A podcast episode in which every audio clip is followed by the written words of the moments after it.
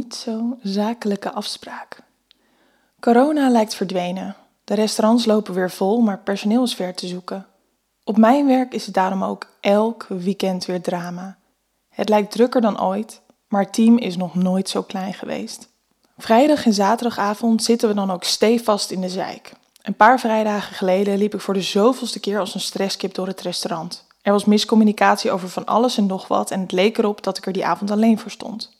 Totdat de deur openging en ik iemand heel vrolijk Goedemiddag hoor roepen. Ik kijk geërgerd op. Hoe durft iemand in een goed humeur te zijn op deze klote dag, vraag ik me af. Hé, hey, zegt de man die net is binnengelopen. Ik kom je uit de brand helpen vanavond. Ik kijk hem aan met opgetrokken wenkbrauwen. Is dat zo? vraag ik. Hij loopt op me af en steekt zijn hand uit. Aangenaam, ik ben Maxime, zegt hij. Ik geef hem een hand en knik onverschillig. Esther, mompel ik. We gaan het druk krijgen, dus bereid je voor op het ergste, voeg ik eraan toe. Maxime blijkt een supergoede bartender. Moeiteloos shakt hij de ene na de andere cocktail. Es, kom eens, zegt hij terwijl hij met een shaker in zijn hand staat. Dit moet je proeven. Hij houdt mijn lepel voor en ik doe twijfelachtig mijn mond open. De cocktail die hij me laat proeven smaakt me meer dan goed. Wauw, zeg ik. Ik moet toegeven dat je goed bent in je werk, Max. Maxime kijkt me aan met een ondeugende grijns en knipoogt naar me voordat hij weer verder gaat met de cocktails. We serveren die avond een vijfgangen menu en Max krijgt het voor elkaar om bij elk gerecht een bijpassende cocktail te bedenken. De gasten reageren positief op zijn creaties en het lijkt erop dat we ondanks mijn lage verwachtingen een goede avond draaien. Als om een uurtje of twaalf de laatste gasten tevreden de deur uitlopen, roept Max me. Kom eens lekker zitten, Es. Ik heb een cocktail voor je gemaakt. Ik twijfel eerst even of het niet verstandiger is om eerst op te ruimen en schoon te maken, maar als ik Max zo zie zitten, laat ik me toch verleiden. We proosten en bespreken onder het genot van Max's signature cocktail hoe de avond verliep en wat er beter had gekund. Ik vond het goed gaan, zegt Maxime enthousiast. Ik werk regelmatig op grote events waar we altijd op zoek zijn naar een kundige gastvrouw die er bij voorkeur ook nog een beetje leuk uitziet, zegt hij terwijl hij me aankijkt. We wisselen nummers uit zodat hij me kan contacteren als er weer een event op de planning staat, maar stiekem heb ik het idee dat hij gewoon een smoesje bedenkt om met me in contact te kunnen blijven. Een paar weken later krijg ik een berichtje binnen. Zullen wij eens koffie drinken? Ik denk dat ik een leuke baan voor je weet. Ik antwoord enthousiast en voor ik het weet hebben we een etentje op de planning staan. Op de dag van ons afspraakje is het bloed en bloedheet. Ik heb het geluk dat ik de hele middag in een hotel in de airco zit waar ik een training over rum volg. Want in de rest van de stad is het niet te harde. Warm hè? schrijft Maxime een paar uur voordat we afgesproken hebben. Lijkt het je wat om een stukje te gaan varen? stelt hij voor. Ik reageer enthousiast en niet veel later stap ik aan boord van een mooie sloep. Max heeft alles tiptop geregeld en schenkt me direct een glas champagne in. Nou, proost zegt hij en kijkt me aan met een grote glimlach. Terwijl ik van mijn champagne nip, begin ik te vertellen over mijn werk en hoe druk het allemaal wel niet is. Maxime luistert, maar het lijkt ook alsof hij afgeleid is. Hij moet tenslotte die enorme sloep besturen. Dus ik begrijp best dat hij moet focussen op het verkeer op de Amstel. Midden in een zin onderbreekt Maxime ineens. Hé hey S, zegt hij. Zitten we hier nou zakelijk of privé? Even kijk ik hem verward aan, maar realiseer dan wat hij probeert te zeggen. Ik kijk om me heen en neem de setting eens goed in me op. We varen in een prachtige sloep met heerlijke champagne op een snikhete dag over de Amstel. Plotseling besef ik me dat dit alles behalve een zakelijke setting is. Ik kijk Max aan en glimlach. Privé, antwoord ik vastberaden, waarna er ook op zijn gezicht een grote grijns verschijnt. Terwijl Max ons richting een restaurantje vaart, babbelen we over onze vakanties en andere niet werkgerelateerde onderwerpen.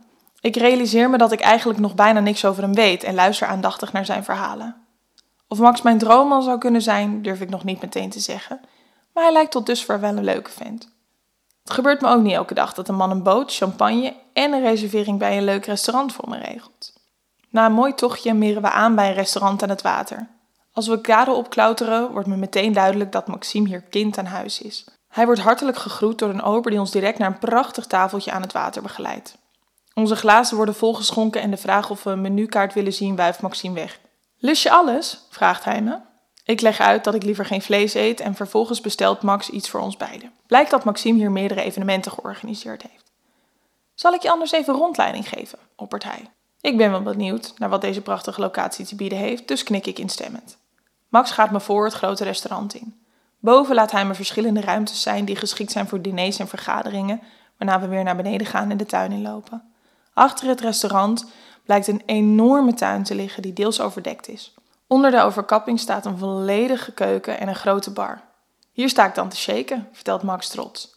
Terwijl we naast elkaar op een barkruk plaatsnemen in de lege tuin, vertelt hij over de events die hij hier heeft mogen meemaken. Bruiloften, verjaardagen, jubilea, nog veel meer. Hier kan alles. Ik kijk hem aan en zie aan zijn blik dat hij echt gepassioneerd is over de events waar hij over praat.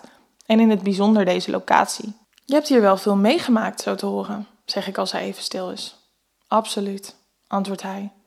Veel onvergetelijke momenten. Terwijl hij dat zegt, draai ik mijn barkruk naar hem toe. Hij kijkt me aan en ik zie hoe zijn blik op en neer gaat, van mijn ogen naar mijn mond. Ik hoef met mijn bovenlichaam maar een heel klein beetje zijn kant op te leunen om ervoor te zorgen dat hij mijn hint snapt. Met zijn grote hand pakt hij mijn gezicht vast en kust me. Het is een intense kus waar ik direct kriebels in mijn buik van krijg. De hitte en de champagne zullen ook wel een rol spelen, maar als ik zijn tong op de mijne voel, wil ik meteen meer. Als ik tijdens het zoenen een hand op mijn been voel, ga ik direct een beetje wijder zitten. Ook Maxime lijkt in de stemming voor wat stoutigheid, want zodra ik mijn benen uit elkaar heb geschoven, glijdt zijn hand richting mijn slipje. Eerst wrijft hij over mijn onderbroek, maar al snel schuift hij die een beetje aan de kant. Ik voel zijn vingers langs mijn schaamlippen glijden en kreun zachtjes. Max trekt me dichter tegen zich aan, terwijl zijn vingers over mijn kutje blijven bewegen. Wow, je bent wel helemaal nat, fluistert hij. Zo lekker. Ik doe heel even mijn ogen open om te checken of we echt nog alleen zijn. In een glimp zie ik de lege zaal, waarna ik gerust mijn ogen weer sluit om van dit spannende moment te kunnen genieten. Kom, zegt Maxime ineens en springt op van zijn kruk. Aan de hand neemt hij me mee. We lopen achter de bar langs een keuken in. Hier worden we sowieso niet gezien, zegt hij en kijkt me ondeugend aan. Onder mijn zomerjurkje draag ik enkel een schattig lila lingerie setje. Draai me met mijn rug naar Max, leun met mijn handen tegen een grote ijskast aan en steek uitdagend mijn kont naar achter. Onder mijn zomerjurkje draag ik enkel een schattig lila lingerie setje. Ik draai me met mijn rug naar Max, leun met mijn handen tegen een grote ijskast aan en steek uitdagend mijn kont naar achter. Kijk over mijn schouder als ik voel hoe Max zijn handen van mijn taille richting mijn billen laat glijden. Mag ik? vraagt hij. Ik knik, waarop hij mijn jurk iets omhoog trekt. Niet te hard, maar toch met overtuiging geeft hij me met vlakke hand een tik op mijn billen. Ik kreun om hem te laten merken dat ik meer wil. Hij spenkt me nog twee keer voordat ik hoor hoe hij zijn riem losmaakt. Ondanks de ongelofelijke hitte loopt er een rilling over mijn rug als ik voel hoe Maxime zijn stijve penis tegen me aandrukt. Ik buig nog iets verder voorover en begeleid met mijn rechterhand zijn pik bij me naar binnen. Ik kreun harder dan verwacht en breng in een reflex mijn hand naar mijn mond. Terwijl ik probeer stil te houden, stoot Maxime op een rustig tempo verder. Met mijn ene hand nog voor mijn mond klamp ik me met mijn andere hand vast aan de zijkant van de koeling waar ik voor sta. Ik vermoed dat het voor Maxime te heet is om het tempo te verhogen, maar merk dat ik het eigenlijk wel lekker vind zo. Zijn trage, diepe stoten lijk ik door mijn hele lichaam te voelen en met elke stoot wordt dat diepe gevoel nog intenser. Inmiddels moet ik op mijn eigen vingers bijten om ervoor te zorgen dat ik niet te veel geluid maak. Maxime lijkt ook moeite te hebben zich in te houden, want af en toe hoor ik hem zachtjes kreunen. Oh, het is fucking heet, zegt hij, gevolgd door een kreungeluid dat bijna een soort gegrom lijkt. Aha, is het enige dat ik bij wijze van antwoord kan uitbrengen. Heet, maar geil, voegt hij eraan toe, terwijl hij plotseling sneller begint te stoten. Ik sluit mijn ogen en probeer me te focussen op het heerlijke gevoel en even te vergeten dat het 40 graden is en het zweet op mijn rug staat. Achter me hoor ik Maxime weer kreunen, wat me het idee geeft dat zijn orgasme nadert. Oh, mag ik je vol spuiten? vraagt hij met heese stem. Ja, zeg ik zachtjes, waarna Max een soort oerkreet uitslaat en ik voel hoe hij schokkend klaarkomt. Mijn benen trillen als ik weer rechtop ga staan. Max en ik kijken elkaar aan en ik lach. Holy shit, zegt hij, terwijl hij staat te hijgen. Ah, niet normaal, zeg ik lachend. We blijven nog een paar minuutjes in de lege tent staan voor we terug durven naar het terras.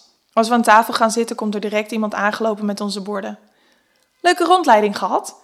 vraagt de jonge ober aan mij. Ik knik beleefd en doe mijn uiterste best niet in de lach te schieten.